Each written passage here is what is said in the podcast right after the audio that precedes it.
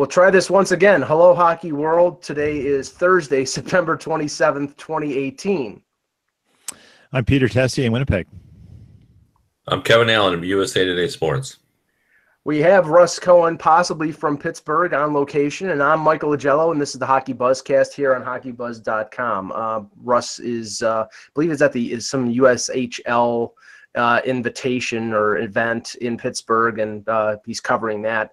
Um, let's get started here. Um, Kevin, I, I, I was in the, the press box in uh, in Toronto on Monday, and uh, Pierre LeBrun had tweeted out something that got a lot of a play on on Twitter um, regarding you know starting training camps earlier and the season starting a little early, uh, starting mid September instead of the first week of uh, October and then the Stanley Cup final ending by, say, Memorial Day and everything being moved up. And Larry Brooks uh, sort of echoed that today. He said training camp is simply too long, diminishing returns at this point. Vets are bored. Objective now is to avoid injury. Um, basically saying the camps are too long. And I know the coaches will bristle at this because the coaches want time to evaluate and but but a team like Toronto plays eight preseason games, and it's I think it's excessive. But what what are your thoughts? Well, for sure, I I completely agree, um, and I think even coaches um, would admit that you know the days when you bring guys to camp and try to decide who makes the roster, know they're gone. Like you, you've almost sort of figured out. Um, coming into camp, who has a shot? Every once in a while, someone will surprise you, but um, the, the number is so few that I, I don't think that uh, that it overcomes the risk of injury that comes from preseason. And the days when players needed uh, preseason to get in shape are gone. This is not the 1970s. Uh, players are in shape all uh, throughout the year. They stay in shape in the off season. Um, and I think uh, I thought Larry Brooks made an, uh, an extra point when he said, you know, the argument that the uh, teams will make is is that well they need the preseason dates, uh, the revenue, but uh, it's not going to make or break a team. Uh, you know, the if they went down to four, losing the additional revenue is not enough. That's going to put them over the top between making money and losing money. So um, I think we could easily do that, and I think everyone would be happy. And and by mean everyone, I think fans.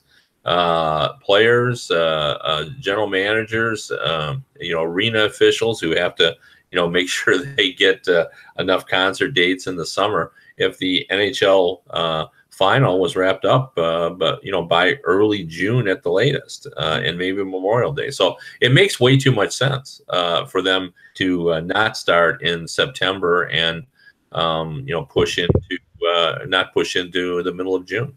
Yeah, if you, if you start this, if the season's rolling by September fifteenth, and you have it wrapped up by June 1st, you've given all the last four teams a little more time to prepare for a very busy period of, of the season, which is RFA time, UFA, and the draft. Mm-hmm. And there's a lot that has to be done. And more and more, we're seeing these are the kinds of things where, where a lot of act- activity happens in the NHL. And giving GMs the time to do it seems to make more sense. The other aspect is, is we know players are coming, in as Kevin, you just said, fit and everything. This is about just getting them on the ice, getting them aligned with what's going on. And, you know, those are your stars. And, and unless your roster's turning over significantly, you you know what you've got coming in. You know where your prospect pool is, mm-hmm. and, and and there's no reason to just to extend it out. I think the the one argument that will you would always hear pushback from is revenue, and I think there's probably got to be ways that the NHL with its um, other revenue streams can somehow trickle down more money back to teams and and all you know in, in, certain ways that aren't a part of of the revenue of, of the um, player split. But again we we have a potential you know cba revamp coming in two years so who knows what'll happen. But if i were the players i'd want to put this on the table. Reduce the time less wear and tear on the body less chance for injuries. And we now are getting those. Yeah, I, I mean, I, and I, I, mentioned this on a on a previous show um, after Monday because uh, Mike Babcock was asked about this in the press conference, and really he had no he had no way of answering it. It's like you know uh, the, the the problem was is that in front of the home fans at Scotiabank Arena, and they only had three home preseason games, and obviously the fans want to see either Matthews or Tavares, and he had a split group where one was in one group and one was in the other. This was the game after the first half of the preseason where he decided to put all the all the NHL likelies in one group and most of the AHL likelies in another, and in a home game against Montreal, it was essentially the Toronto Marlies and their fourth line. And that was basically it. And and you know fans were emailing and texting and tweeting reporters saying, you know, I paid good money for this and this is crap. And I understand that point of view, especially when it's somebody, you know, who may not be a season ticket holder and they get this ticket and they hope to see somebody. But that's the reality here. You have eight preseason games, and you're not going to beat up your your number one players. You're, you're the guys who have to get through 82 games. You're not going to like play them 20 minutes a night and play them in every game. So it's a delicate balancing act, and I think that's sort of solved by lessening the games. Eight games is too many. Yeah, no, and I can imagine what Mike Babcock said to that because he, you know, he would always say in the thing, you know, I'm preparing my team yeah. to compete. You know, like I'm not. I'm not. That's exactly what he said, Kevin. That's oh, exactly that okay. Yeah. But that's what normally he would say. I'm preparing my team, and I really don't give much thought to anything other than that. So. Yeah, and and and I think and basically what he said was, you know, I usually touch base with the opposing coach because because the Leafs play four back to backs. They play Ottawa, Buffalo, Detroit, Montreal back to back, and usually he touches base base with the coach and says, okay, what lineup do you plan on playing? Because, you know, I'll have a correspondingly balanced lineup. And I don't want to put an AHL lineup against your full team. Mm-hmm. And that, and on Friday and Saturday, they played back to back against Detroit. And apparently he, I'm assuming he contacted Jeff Blashill, who was one of his assistants in Detroit and said, okay, we have to play our a lineup because of what happened on Monday. And so Detroit is probably doing the same. And so the game on Saturday is probably going to be Marlies versus Grand Rapids, basically. Yeah. And, and why should you have to pay a full ticket for price for that too, right? Like, I mean, that's that's the other thing from the fan experience. It gets a little, you know, we season ticket packages. You almost feel like, wow, I'm really not getting the value that I'm getting in two weeks. And frankly, if you reduce the games, you can plan this out too in terms of who your A's or B's. And the, the irony in this is that it's a lot like um, what we call in Canada, at least Timbits and House League hockey, where mm-hmm. you have eight, eight, seven year olds and stuff, and you say, okay, well, I've got my, oh, let's put my four top kids on against your four top kids so everyone can play against equal talent and stuff, you know, and, and, and no one's feeling too hard. And, and it makes a lot of sense. Yeah. No, and like there's really no lure for fans in the preseason. I mean, like the the old days where you wanted to see the young kids and but again, you know, nowadays your your farm uh, and your prospect list is is clearly defined. Like fans today know more about the ranking of your prospects uh, uh, than ever before. Like they they know what's going to happen, and you know I've heard some fans say, "Well, yeah, but what about the junior kid that's trying to earn a spot on the roster?" Well, you can still keep him for 10 games and see what he can do. You know, so I I, I just don't see any reason to continue this charade of uh, of having uh, you know preseason games like they're really valuable to you know helping you decide who's going to be on your team. You know, you know in the middle of uh, uh, August uh, what your roster is going to look like, except unless you uh, you know acquire somebody uh, on the eve of the season uh, because you know your defense or your forward group isn't good enough. Yeah, and I think you can. De- I think it's po- very possible to determine a you know fourth line winger or a sixth defenseman or a backup goaltender through scrimmages and practices and four four exhibition games rather than a lengthier uh, a lengthier time period. Now, one of the things that that Larry Brooks did mention in his tweet was injuries and how a lot of teams are hoping just you know keeping their fingers crossed that they avoid serious injuries. Well, there have been a few uh, over the last 24 to 48 hours that I think are going to have some effect on their teams. The first one and the most the most uh, damaging one was the Corey Perry injury. Uh, apparently, there's uh, it was in warm-ups and he damaged meniscus and MCL on his on one of his knees. And it came out yesterday Kevin that five, he's out 20 weeks which equals a 5 months. And this is a player whose career at least his statistics have been in decline the last few years. He scored 19 goals 2 years ago 17 last year. He's he's under contract for another 2 years after this year 8.62 million Um, I'm I'm starting to wonder whether we've seen the last of Corey Perry because this is a serious serious injury. Yeah, no, this really is, uh, you know, and it's, you know, even at, you know, you figure, okay, well, he won't be, he'll be a little more than 17, and, you know, and even if he's just a 20 goal scorer, but the Ducks, you know, can't afford to give up a 20 goal scorer, not not in the Pacific Division. Um, so this is a tough loss for them, and uh, you know, to me, the bigger injury was Seth Jones. Like, mm-hmm. you know, if you're the Columbus Blue Jackets, losing him for four to six weeks uh, and not having your number one defenseman. He's really kind of become the foundation block of that team, in my opinion. Like I, he was on my Norris Trophy ballot last yeah. year. Uh, you know, I had him down uh, a ways. I think I can't remember exactly, but I think third or fourth. I had him, you know, in the voting. Uh, but I thought he was deserving. I thought he was one of the best defensemen in the league. So you know, losing him, we all know the importance of a good start now teams that have poor starts, it's difficult for them to dig out. So now all of a sudden, you know, a team that was probably already, you know, on the bubble, not because they're a poor team, but because their division is so good. Um, now they got to start without, uh, you know, arguably their most important player, you know, a guy that's going to play 27 minutes.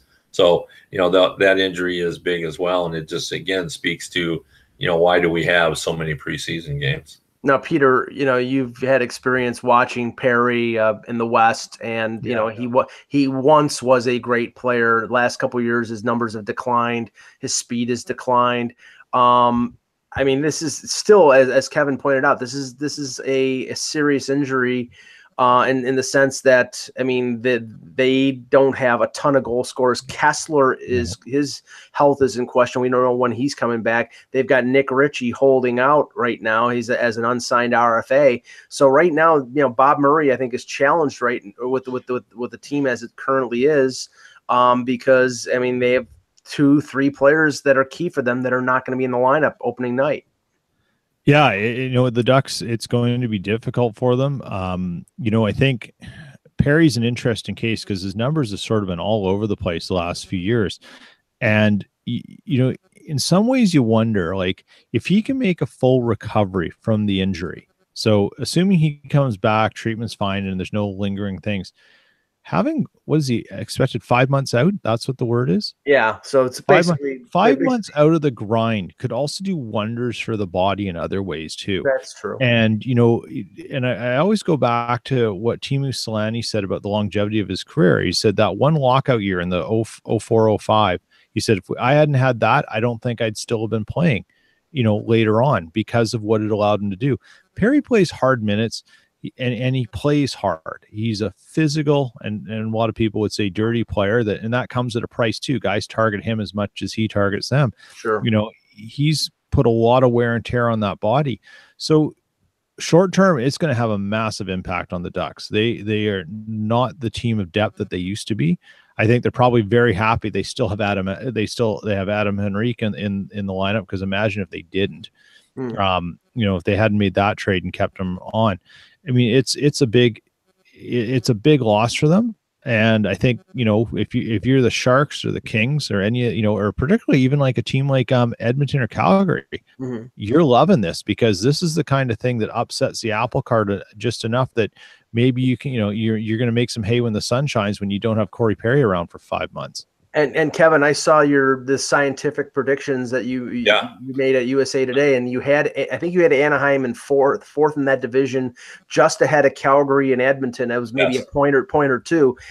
The a loss of Perry, that's the that's could be a point or two at least. No, I, I agree, and uh, you know I had said uh, because that came out after I had finished all that, and, and um, you know someone had asked me whether I, that would have adjusted, and I would have adjusted that. I would have put them down. And to be honest uh, one of the things I asked myself before I did that, uh, as you called, scientific uh, uh study uh, uh, of my point for my point projections, I said to myself, I wondered whether I was giving the Ducks too much respect, um, because the Ducks have been there now. They've hung on. They've been mm-hmm. competitive for a while. You know, they're there. You know, we we see them as a good team. They've had Getzlaf you know, we like their defensemen, uh, you know, Lindholm and Fowler. There's a, you know, a good group of defensemen there. Manson has really come on. I mean, they've got a lot of good uh, people, but I wondered, you know, am I just not catching that they're just a little bit on the decline? And then mm-hmm.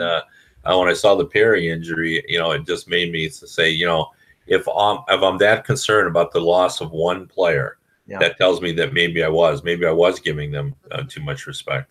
Well, un- unlike other years where I think they could absorb, you know, Getzlaf scoring one goal before Christmas or an injury to John Gibson for a month or two, I think the buffer zone is gone now. I think you know now that they've they've lost, you know, they don't know when they're getting Kesler back. They know Perry's going to be gone most of the regular season, if you know maybe the entire depending on how he reacts.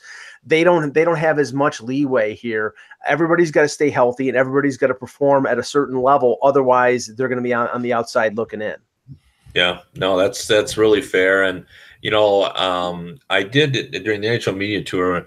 One of the players that was on that obviously was Connor McDavid, and mm-hmm. he just said he felt like the Pacific Division was so underrated because you know top to bottom, like uh, even a team like Arizona, if you look at what they did the last two months of the season, they were among the top teams in the league.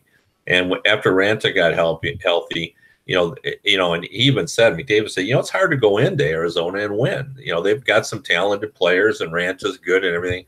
And uh, you know, Vancouver now has um, a, a, collection of younger players. Everyone's talking about Elias Pettersson, and uh, they got Brock Boeser, and uh, you know Horvat, and there's a lot of interesting players there. And that Pacific, with Edmonton expected to be improved, and I think we do expect that they'll be a better team.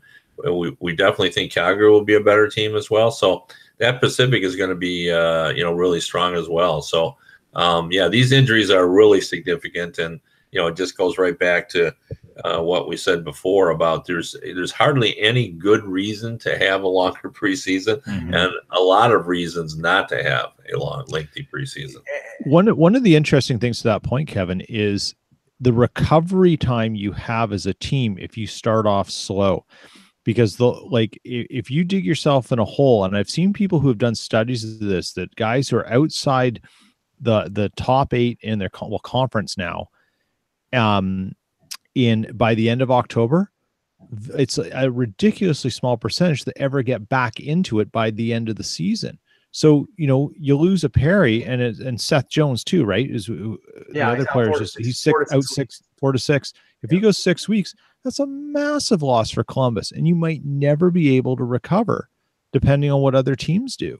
Yeah, and the and the other injury that I was going to mention, and Kevin, you mentioned Arizona was Alex Galchenyuk out week to week with a lower body injury you know that's not the start that I'm sure he wanted in Arizona after all the years in Montreal. And that's a young team. And I think they need that scoring to if they if they, if they aspire to uh, you know at least challenge for a playoff spot. I think they need Raanta, as you said, uh, playing like he played the last couple months, and they need Galchenyuk along with Clayton Keller and a few other players to to score. And I'm not sure how long he's going to be out. They say week to week, but you know that's a loss that could hurt the Coyotes to get a good start this year. Couldn't agree more. In fact you know, I I think the uh, Coyotes believe, and this is a really strong statement, but I think the Coyotes believe had Raanta not been injured at the start of the season, mm-hmm. um, that they would have made the playoffs. Like they they were that confident um, in their ability that they would at least been knocking on the door. That if they look at the way they played in the final two months of the season, I think I. Uh, I wrote this, and I I think he was 14 and four in his last 18 starts, as I recall. Um, yeah, something like that. And and he was like uh, uh, his first seven or eight starts. I think he was like one and seven or something like that. It was just, they were they, they were not playing well. I mean, they, they remember they it, I, what was it? it? it? was almost Halloween before they had their first victory. They you know they. That's they right. Like, but Raanta was was just all banged up, and even when he came back, he wasn't really ready to play. Um, so you know, had he not been injured, who knows? And yeah, um, you know, I, I, there's a lot to like about that team. Um, you know, with the you know Chychrun as being a younger player who I think you know is his best hockey still in front of him, and as you mentioned, Clayton Keller. I like that trade, uh, the Galchenyuk trade, and I, I think they were really counting on him, as you said, to uh, be the guy that uh, scored the goals for them, and you know, you know, having not having him there at the start of the season is pretty discouraging. Now, uh, some yeah. some to some demotions over the last couple days. Uh, I'm not going to go through all of them, obviously, because but I'm just talking about the, some of the young players. Uh, Boqvist, uh, the first round pick of the Blackhawks, got uh, sent uh, sent down. Uh, so did Tolvanen, uh, the highly regarded uh, first pick from uh, from uh, last year that the Nashville Predators signed after he completed his time in the KHL. He got sent down to Milwaukee. Kevin, I watched Jesperi Kotkaniemi yesterday play against the Maple Leafs, uh, third pick overall this year. Um, a lot of people thought he was uh, a bit of a reach, playing really well, and he played up against Tavares and Matthews and Kadri at times during that game and didn't look out of place. I think Montreal is going to keep him, and I think they're going to at least give him the nine games, but I think they may give him more than that. He looks he looked pretty good. Well, they should keep him. I mean you know, you're at this. If you're the Canadiens, uh, what you have to sell is hope, and you know, the hope is in a player like uh, like him. And uh, uh, you know, they have trouble scoring, and he's a skilled player, and uh, there's no reason not to give him the opportunity um, to you know to play. And uh, I'm a big believer in that. Like, um, you know, the idea that you know you got to send these guys back down and give them more time um, I think that's a little outdated. Um, and, and, when I say that, I mean just as a matter of course. You just send them down because they're young. Yeah. I think you know it's a judgment call. And uh, you know, from everything I've read, and I've not seen him play this this year in the preseason, but uh, from everything I've read, he's played well enough to have earned uh, the opportunity to be up. Yeah. So it makes perfect sense to me. It's a it's a younger man's league now. Um, you know, we have taken steps through the years to um, assure that uh, younger players can you know utilize their skills and uh, and their their physical deficiencies um, have been altered through the years by all the training that they now do in the off season. So they come to the league a little stronger than you know an 18 year old player used to come to the league. Um, and when when you factor all those together, where the need for for speed and skating and so forth. It, there's just no reason not to, bring a very talented youngster into your lineup.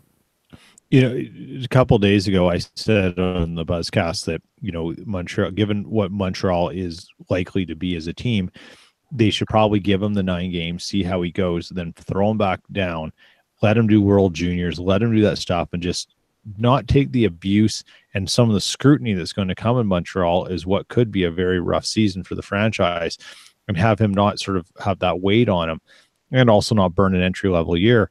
Right. But given what Claude Julien was saying after the game last night and what he said a bit, you know, I agree with you, Kevin. I think they're probably going to keep him. Yeah. And it, you know, and and I compared it before to what the Jets did with Mark Scheifele, and they knew he could play in the preseason. He was scoring goals. He was having, you know, he was looking great. But when the games got a little tighter once the regular season started, it became a little more difficult for him and then they sent him down. Um, and I think I was thinking, well, that's probably what Montreal might do, but I think I think he's moved the goalposts for them, and and rightfully so. He's looked really good.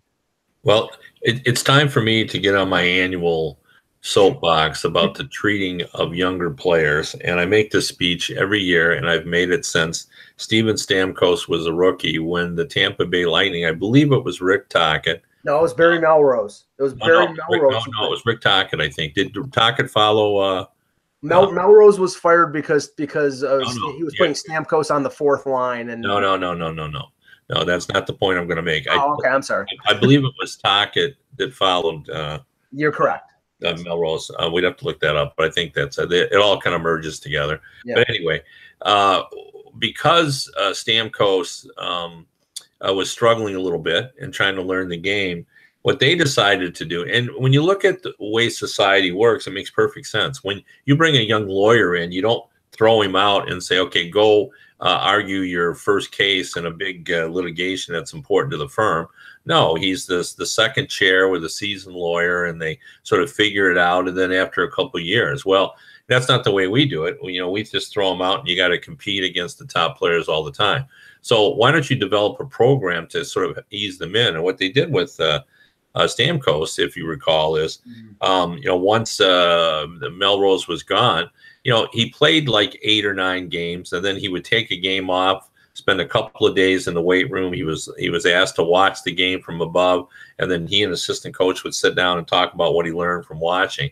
And by the end of the year, I talked to Stamkos about it, and he said he had learned so much. He was much stronger having those two days in the weight room that you get in the regular season.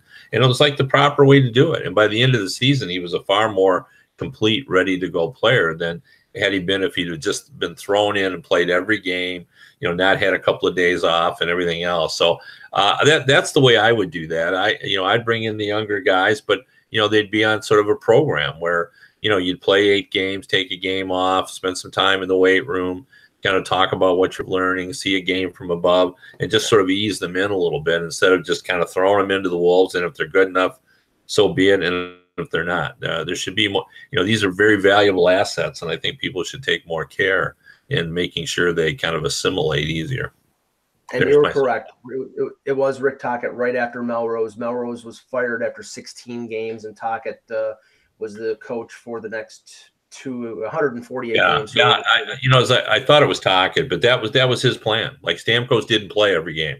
He played, right. you know, I think it was he pl- would play nine and get a, a, game off, or maybe it was eight and get a game off. I can't remember exactly, but uh, that was the plan. Uh, and the, the, the days off were for him to get in the weight room and also to watch a game and learn. And I think that's the way you deal with all these younger players. So you want them out there and you want them learning and being part of it but you also need to you know sort of be mindful that um, that you know they shouldn't be treated exactly like a veteran player.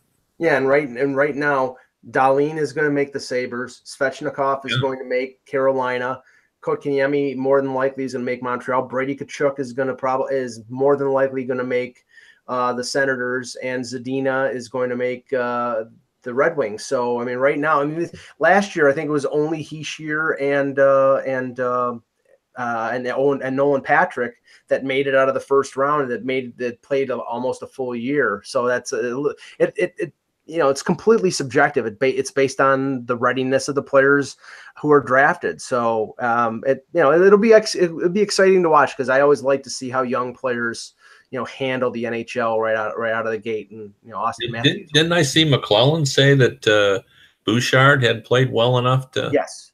Oh. Yeah, and I've I've also heard some stuff uh, coming out of New Jersey about Ty Smith, their first round pick, uh, and he was I think 16 or 17 that he could potentially make their roster. So it, it's it's more than that. I think there's I think it's about eight or nine right now that have yeah. not been have not been sent down or sent back to junior. So um, okay, let's let's get into the the two previews here. The first one is the is the Ottawa Senators, and we could do an entire show about this one. But it was funny, uh, Kev. I was watch, I was reading your uh, uh, your piece on the, the ten uh, players or owners or general managers who sort of have underlying could have underlying importance, and Eugene Melnyk.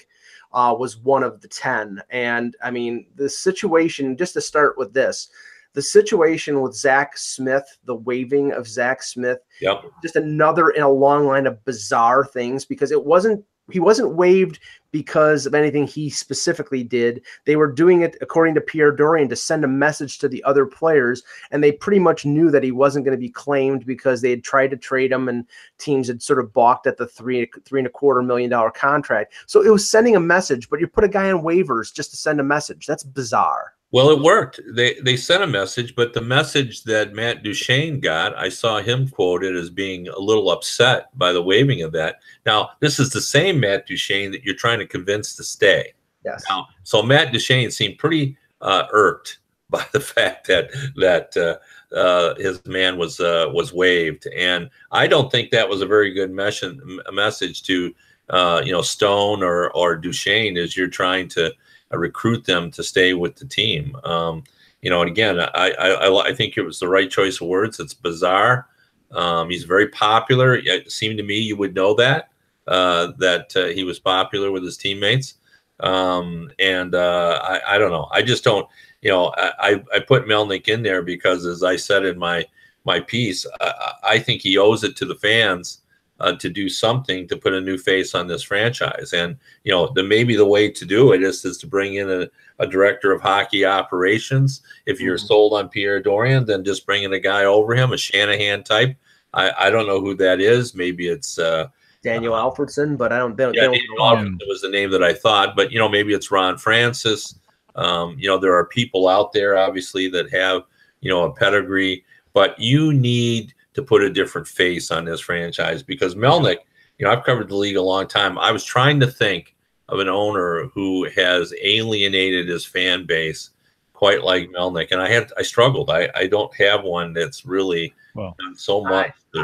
I I, can mean, think of I. I have one, but it Okay, goes go- you back go a first, long Peter. time ago. you go. Harold Ballard. Now that's Well- you stole mine, but but Peter Pocklington prob- possibly oh, too. Oh yeah, Yeah. Yeah, Pocklington. yeah, Pocklington is uh, that's that's a fair one too. I I sort of discounted him because he had won um, you know championships, and Mhm. so he had sort of earned some sort of you know historical uh, significance for the franchise. And you know, obviously, Melnyk hasn't won anything in in Ottawa, um, so I didn't uh, I didn't include him. But I, I think it's fair to to use that as a And and Harold Ballard systematically tore apart the, a great Maple Leaf organization for, Yeah. for monetary purposes. I mean, if you ever read a book, uh, read the read the book sixty seven by Damien Cox and Gord Stellick. He basically basically him and Stafford Smythe sold off uh, minor league teams that the Leafs owned, whereas the Montreal Canadiens did didn't do that in the late '60s, and that was why the Canadiens won Stanley Cups in the '70s, and the Leafs did absolutely nothing.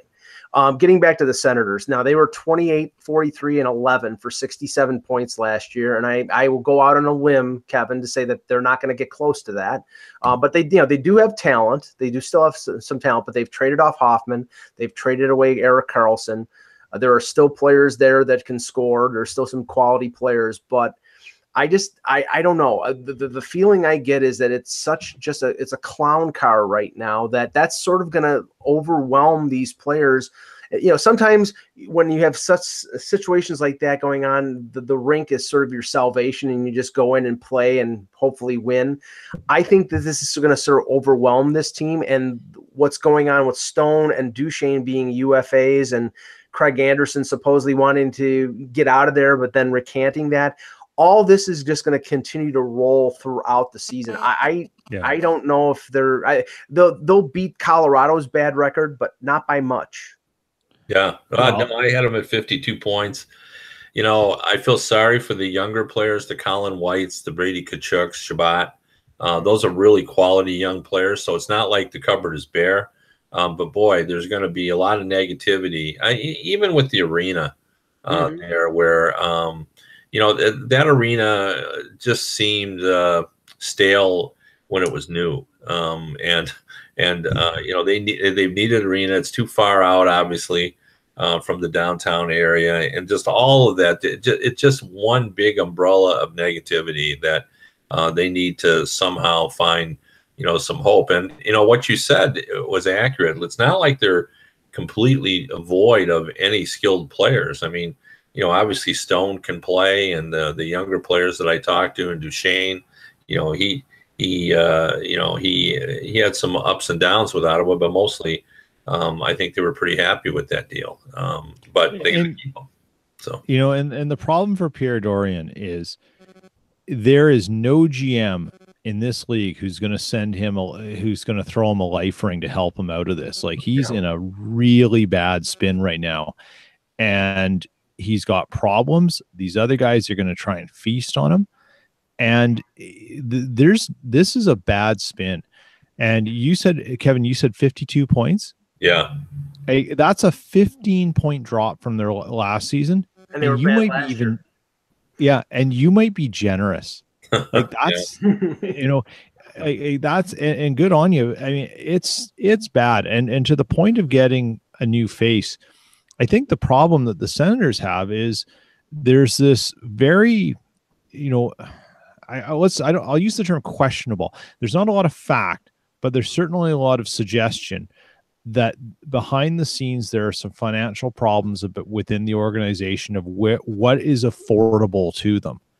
Right. and paying a guy half a million dollars to come in because it's going to start at 500,000 and it's only going to go up Uh, and, and it's going to be way more for someone good to come in and take over that that that director of hockey operations role that's not in that's not in Melnyk's budget It's not in his wheelhouse well, and and, and that's the biggest problem. Dorion's not the guy to be out there talking. but to pay someone to come in who's credible and do something, that's not in there. That might not even be available to them. Well, to that to that point, Peter, the the, the whole you know the thing with Zack Smith that came out yesterday was, you know, they had offers for Zack Smith. They wanted draft picks back. They didn't want to take a contract back. So, I mean, if that's the case, I mean, so you're you're penny pinching a, a guy who scored yeah. five goals last year, who's at probably at his lowest possible value and you're and you're making conditions on the deal where okay you can't take a haircut on the on the contract you can't take a contract back i mean if you're operating that way i mean how can you run a franchise that way so that, no. that I, it's it's puzzling. I mean, the, the thing is, they've made it clear that they're rebuilding, and how can you how can you really go through a rebuild when you don't have your first round pick? The whole point of the rebuild, if you're if you're tearing down that roster, is to add a young player with that number one pick, and that pick is in Colorado's coffers right now. So uh, they can't really start the rebuild until probably yeah. 2019, 2020 when they do have their first round pick it's you know what? And here's the thing as a guy who covers a central division team and sees the central division there's seven seven gms in the central division mm-hmm. who should all be giving ottawa someone to help them. Like there's seven gms who should be actually throwing Dorion a life ring. So colorado doesn't get jack hughes. Like i mean you know, they're yeah. the guys who should, you know, they should all get on the phone and say, what can we give them so Colorado doesn't give, get, get Hughes. I mean, it's crazy. Well, I mean, that's that's not unprecedented history. Remember the the the, the Evander Kane deal with uh, with Buffalo and Winnipeg. They they wanted yep. Kane for one reason. He was hurt, and he yep. couldn't he couldn't hurt their chances of getting the best odds on Connor McDavid. And by the way, when the Leafs traded their first round pick for Tom Kurvers back in the early 90s. Yeah. You know, they they Quebec traded them three of their decent players so they could finish in last and Toronto could finish ahead of them because Toronto didn't have their own first. Yeah. They ended up giving up Scott Niedermayer anyway, so what the hell? Um, okay, the others, the other team is the Philadelphia Flyers. Now, they made the playoffs last year, 42, 26, and 14, 98 points. Uh, they added a, a, big fish in free agency in James Van Riemsdyk, who comes back to the organization. Um, I, I, I think this team has a good and growing young defense with Provorov and Gostisbehere. I know that Gostisbehere was hurt earlier in the preseason. I don't think it's a serious injury. Um, they appear to have enough offense with Giroux and Voracek. The question, Kevin, is always been and probably always will be for the rest of our lives is their goaltending. And Alex Lyon is hurt, and he played great at the end of the year for them as a backup and in the Calder Cup playoffs. And Michael Neuvirth is hurt again. So it's back to like Anthony Stolarz and Brian Elliott, who has never been a steadying uh, force. So, I mean, I think they could be undone by their goaltending until Carter Hart gets there, which is probably next year. But, it, you know, it, it, it, that's just the par for the course with the Flyers. Yeah. I, am bullish on this team. I, I am respectful of the goaltending issues there, but I, I it, you know, I love their uh, you know the Provorov led uh, defense and Gostisbehere, and I like their offense. And I thought the Van Riemsdyk signing was one of the best offseason moves. You know, just adding some uh, you know some goal scoring. I, I just think there's a lot to like about this team, and I, I got to believe one of those goalies, you know, will step up. Like the the tandem worked last year. Mm-hmm. Um, and I, I kind of think that's what, you know, Hextall kind of knows goaltending. And I think he's uh, sort of figured out that maybe, uh, you know, one of those guys, if they, if they make the right choices, uh, you know, will be able to get them through. Um, you know, it's not an ideal situation. You'd rather have, you know, one guy, but I think they feel like their team is kind of strong enough. And because they went through this last year, mm-hmm. uh, you know, they'll, they'll be able to do that. So, um, I, I, you know, I think they're going to be uh, finished ahead of the Penguins this year. Um, I think they're going to be the second best team in that division.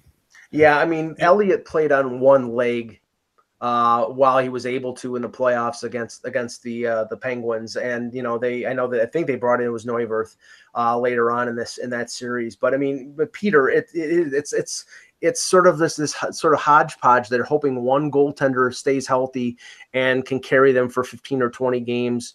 And but I, I don't know. It's like, it just seems always that there's chaos in in the net. Yeah, and there is, and and I think I think from anyone who covers Philly a lot, they know Ron's in a holding pattern because he's waiting for one of these prospects to come through right and, and be the guy and so I, I understand that he can be a little bit patient you can't be patient forever but the interesting thing is the flyers and in, in, in, just total goals against last year were 16th in the league they weren't the they were right in the middle of the pack and they were about 14th i think for goals for so right.